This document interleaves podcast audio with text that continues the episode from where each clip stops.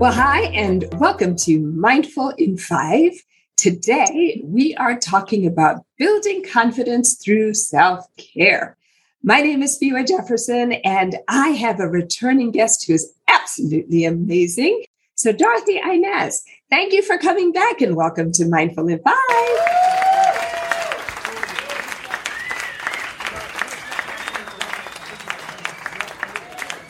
I'm back. so, confidence and self care sound like they go together as I think about it, but unpack for us how the two intersect. So, uh, as I was telling you when we were preparing for this, I said, Speedway, you made me go back and pull out my thesis work. You know, you made me go back into the vault on this. And so when I was going back and I was looking at, because I really love this question, I was like, yeah, how do confidence and self care intersect? And so in the previous episode, we talked about how confidence is about taking courageous action. And so confidence is based on, and I'm going to give you the, the book definition here, is based on a belief in your abilities, your skills, talents, and your personal power. And so one of the things I found out that the Center of Confidence and Well-being wrote that as you develop your confidence, it requires that you develop a positive mindset, self-compassion, self-esteem, optimism, which is an attitude of hope, and your emotional well-being. Do those not all sound like self care?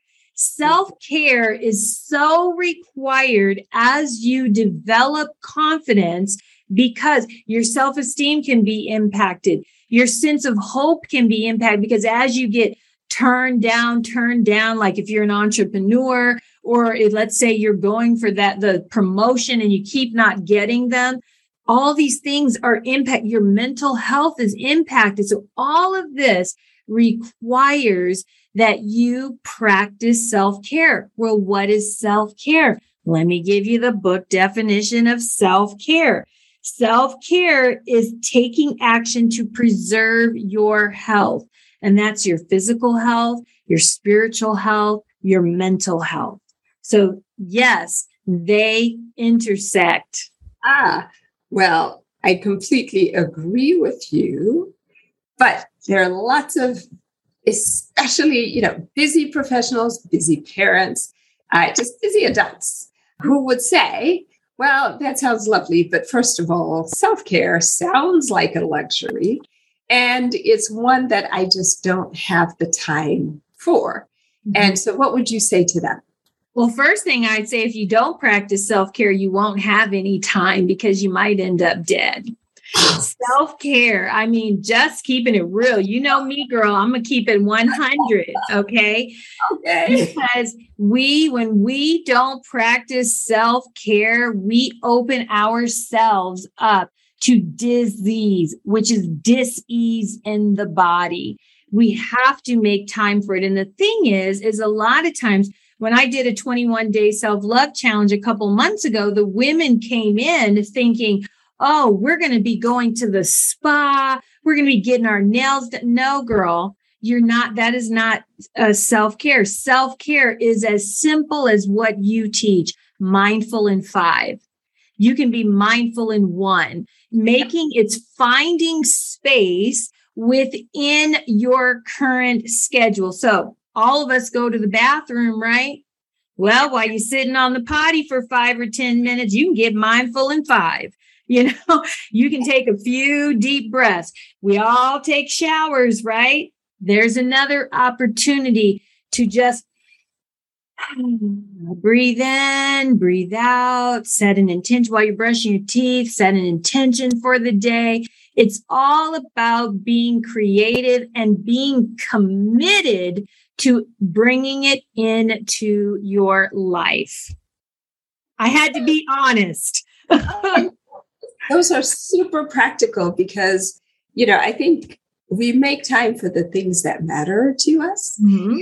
And, but I think sometimes when people think about things like self care, they're eh, or meditation they're thinking about sort of the eat pray love model where julia roberts goes off to you know right. for you know a track for three months whatever it was and they and and it's daunting right? So to bring it down to just the super practical aspect of infuse it into what you do every day. Yeah already. Like going to work a lot of people have a commute can you create a, can you listen to a guided meditation? Can you create a playlist that brings you joy, that ups your vibration for the day? How about saying no to things that really don't bring you joy? We often say yes to some because, you know, we've got FOMO, fear of missing out. How about you just start saying no, even if you have the time? I always call this the, the art of the sacred no is saying no, even if you have the time to do stuff, you just sometimes you just got to like take that minute that you don't have the kids around, that you don't have any work, and just take that for you. Choosing to drink out of a glass or a mug that makes you feel good when you're at work, that when you get your coffee, that instead of just grabbing your coffee, how about you go, oh, I just love the smell of this tea or coffee and go about your business.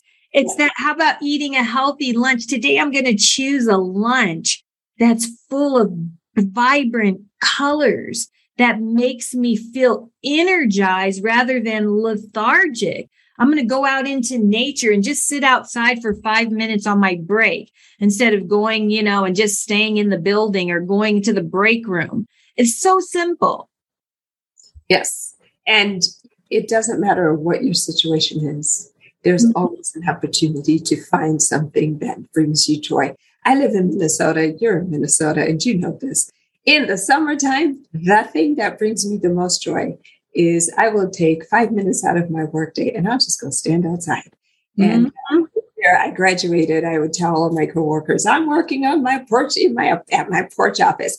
But being outside and feeling the breeze and feeling the sunshine on my skin, I'm just like, oh, this is amazing. And it doesn't matter what's happening, right? You could be like in the middle of like a super difficult negotiation. And it's like, wow, this is really hard. take a minute to just be amazed by the fact that the sun came out yet again today. And yes. So I think it's it's great, but also it makes the point as you're describing these things that it does it doesn't have it's not expensive it doesn't have to cost it's just finding things in your natural habitat mm-hmm. that take time to savor and experience. But if we assume that all self-care is not equal what kind of self-care really matters and what does it feel like in the moments when we do it well? Is there anything else we haven't covered? Yeah well the self care that matters is sleep. Oh. Is ah. your diet. your diet. What are you putting in your body? Are you moving? And, and, you know, I hate the word. I always, you know, and I know a lot of people go, "Oh, I hate exercise," and I, because I always say I hate exercise, but I love movement. I love. I call it sacred movement. I have a sacred movement practice and I love moving. And so for me, it's dancing. What kind of movement can you incorporate that makes you feel good? Mental health. Taking care of your mental health is huge, especially in this time. You know, these, it's just, that's so key. Who you surround yourself with. That's a huge one because it can make you or break you. Are you around people that all they have are negative things to say? Because that affects you on so many levels, affects who you become, affects your mental health, all of these things. So that's huge. And then you say, well, how do I feel? Well, really, you have to just decide and notice rather, not decide, but notice how do these things make you feel? I will tell you when I do these things, they give me joy. They give me peace because like I have a little side hustle I do. And I realized that, you know what, this, I like doing beauty, but this particular form is not bringing me joy. So mm. I just said, no, I told the person I want to help you because I was felt feeling a little obligation. And I said, you know what, girl, I thought you were committed to only doing what brings you joy. So I let that job go. So that's what, you know, and you feel energized when you do these things. You feel inspired when you are taking good care of yourself. So, are there specific steps that we should take in order to build that confidence from inside out? So I would say get honest with yourself. Take mm. an inventory, you know, sit down, get a journal and be willing to be honest with yourself.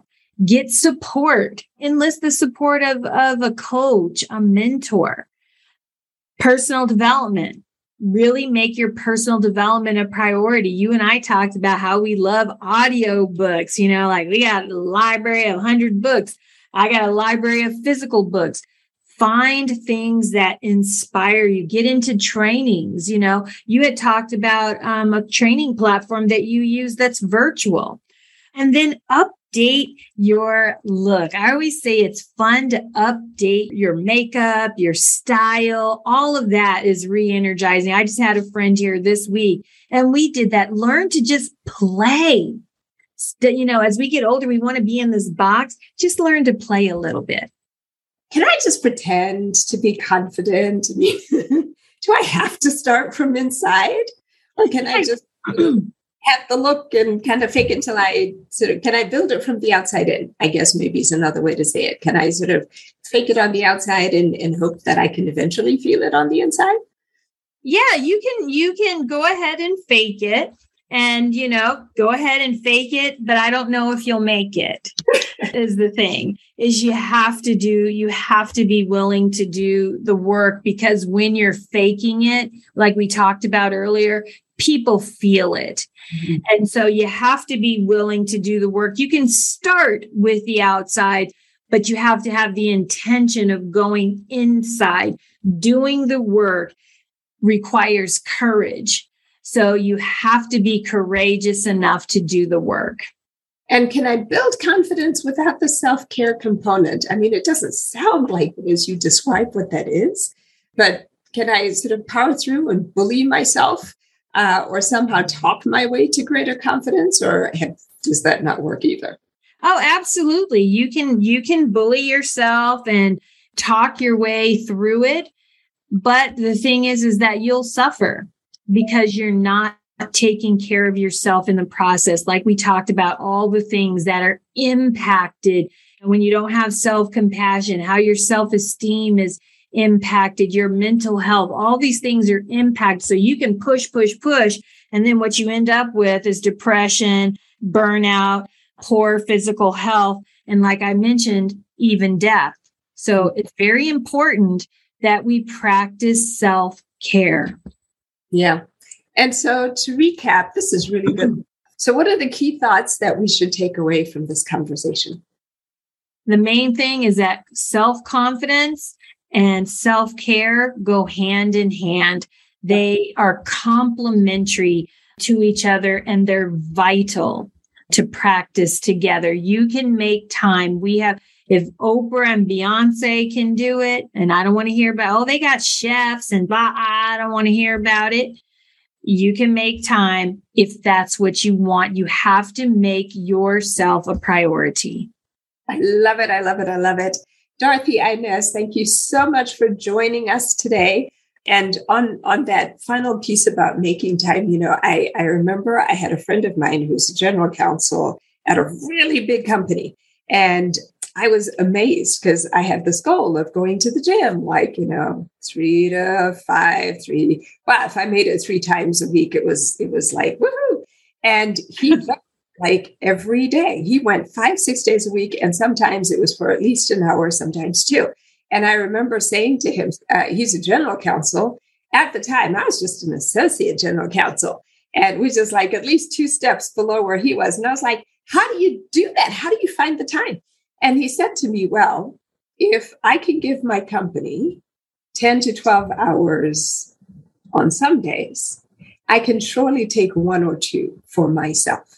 And I think you probably said that maybe 10 years ago. I've never forgotten it because it is that idea of putting yourself first. And it's it's almost like giving yourself permission mm-hmm. to put yourself first. Because then, if you start with that, if you fill yourself, then you've got something to pour out for everybody else you encounter. Whereas if you don't do that, you've got nothing to give and you've got nothing to share. That's of any like real value. Exactly. Exactly. You hit the nail on the head right there. Well, Dorothy Inez, thank you so very much for joining us today on Mindful in Five. And uh, everybody, look for the notes for how you can connect with Dorothy Inez in the um, notes for this session and visit her, contact her, DM her. But yes, thank you so much for coming. We appreciate it. You're very welcome. And thanks for having me. All right, everybody, that is a wrap. And until next time, this is Fiwa saying be mindful and be well. Well, Amplify, that's a wrap. Employees, remember to take advantage of the various resources at Amplify devoted to helping you operate from your peaceful path by promoting your mental and emotional wellness. These include your free subscription to the Calm app, the resources in the Aetna Resources for Living Employee Assistance Program, and you can find them in the Perks and Benefits section of the Employee Handbook on the intranet. You can also access Percipio, which has modules related to mindfulness and mental well being. Share this with someone who could use a little bit more mindfulness in their lives and join the hashtag mindfulness Slack channel for weekly tips and other resources you can exchange with your colleagues. Until next time, be mindful and be well.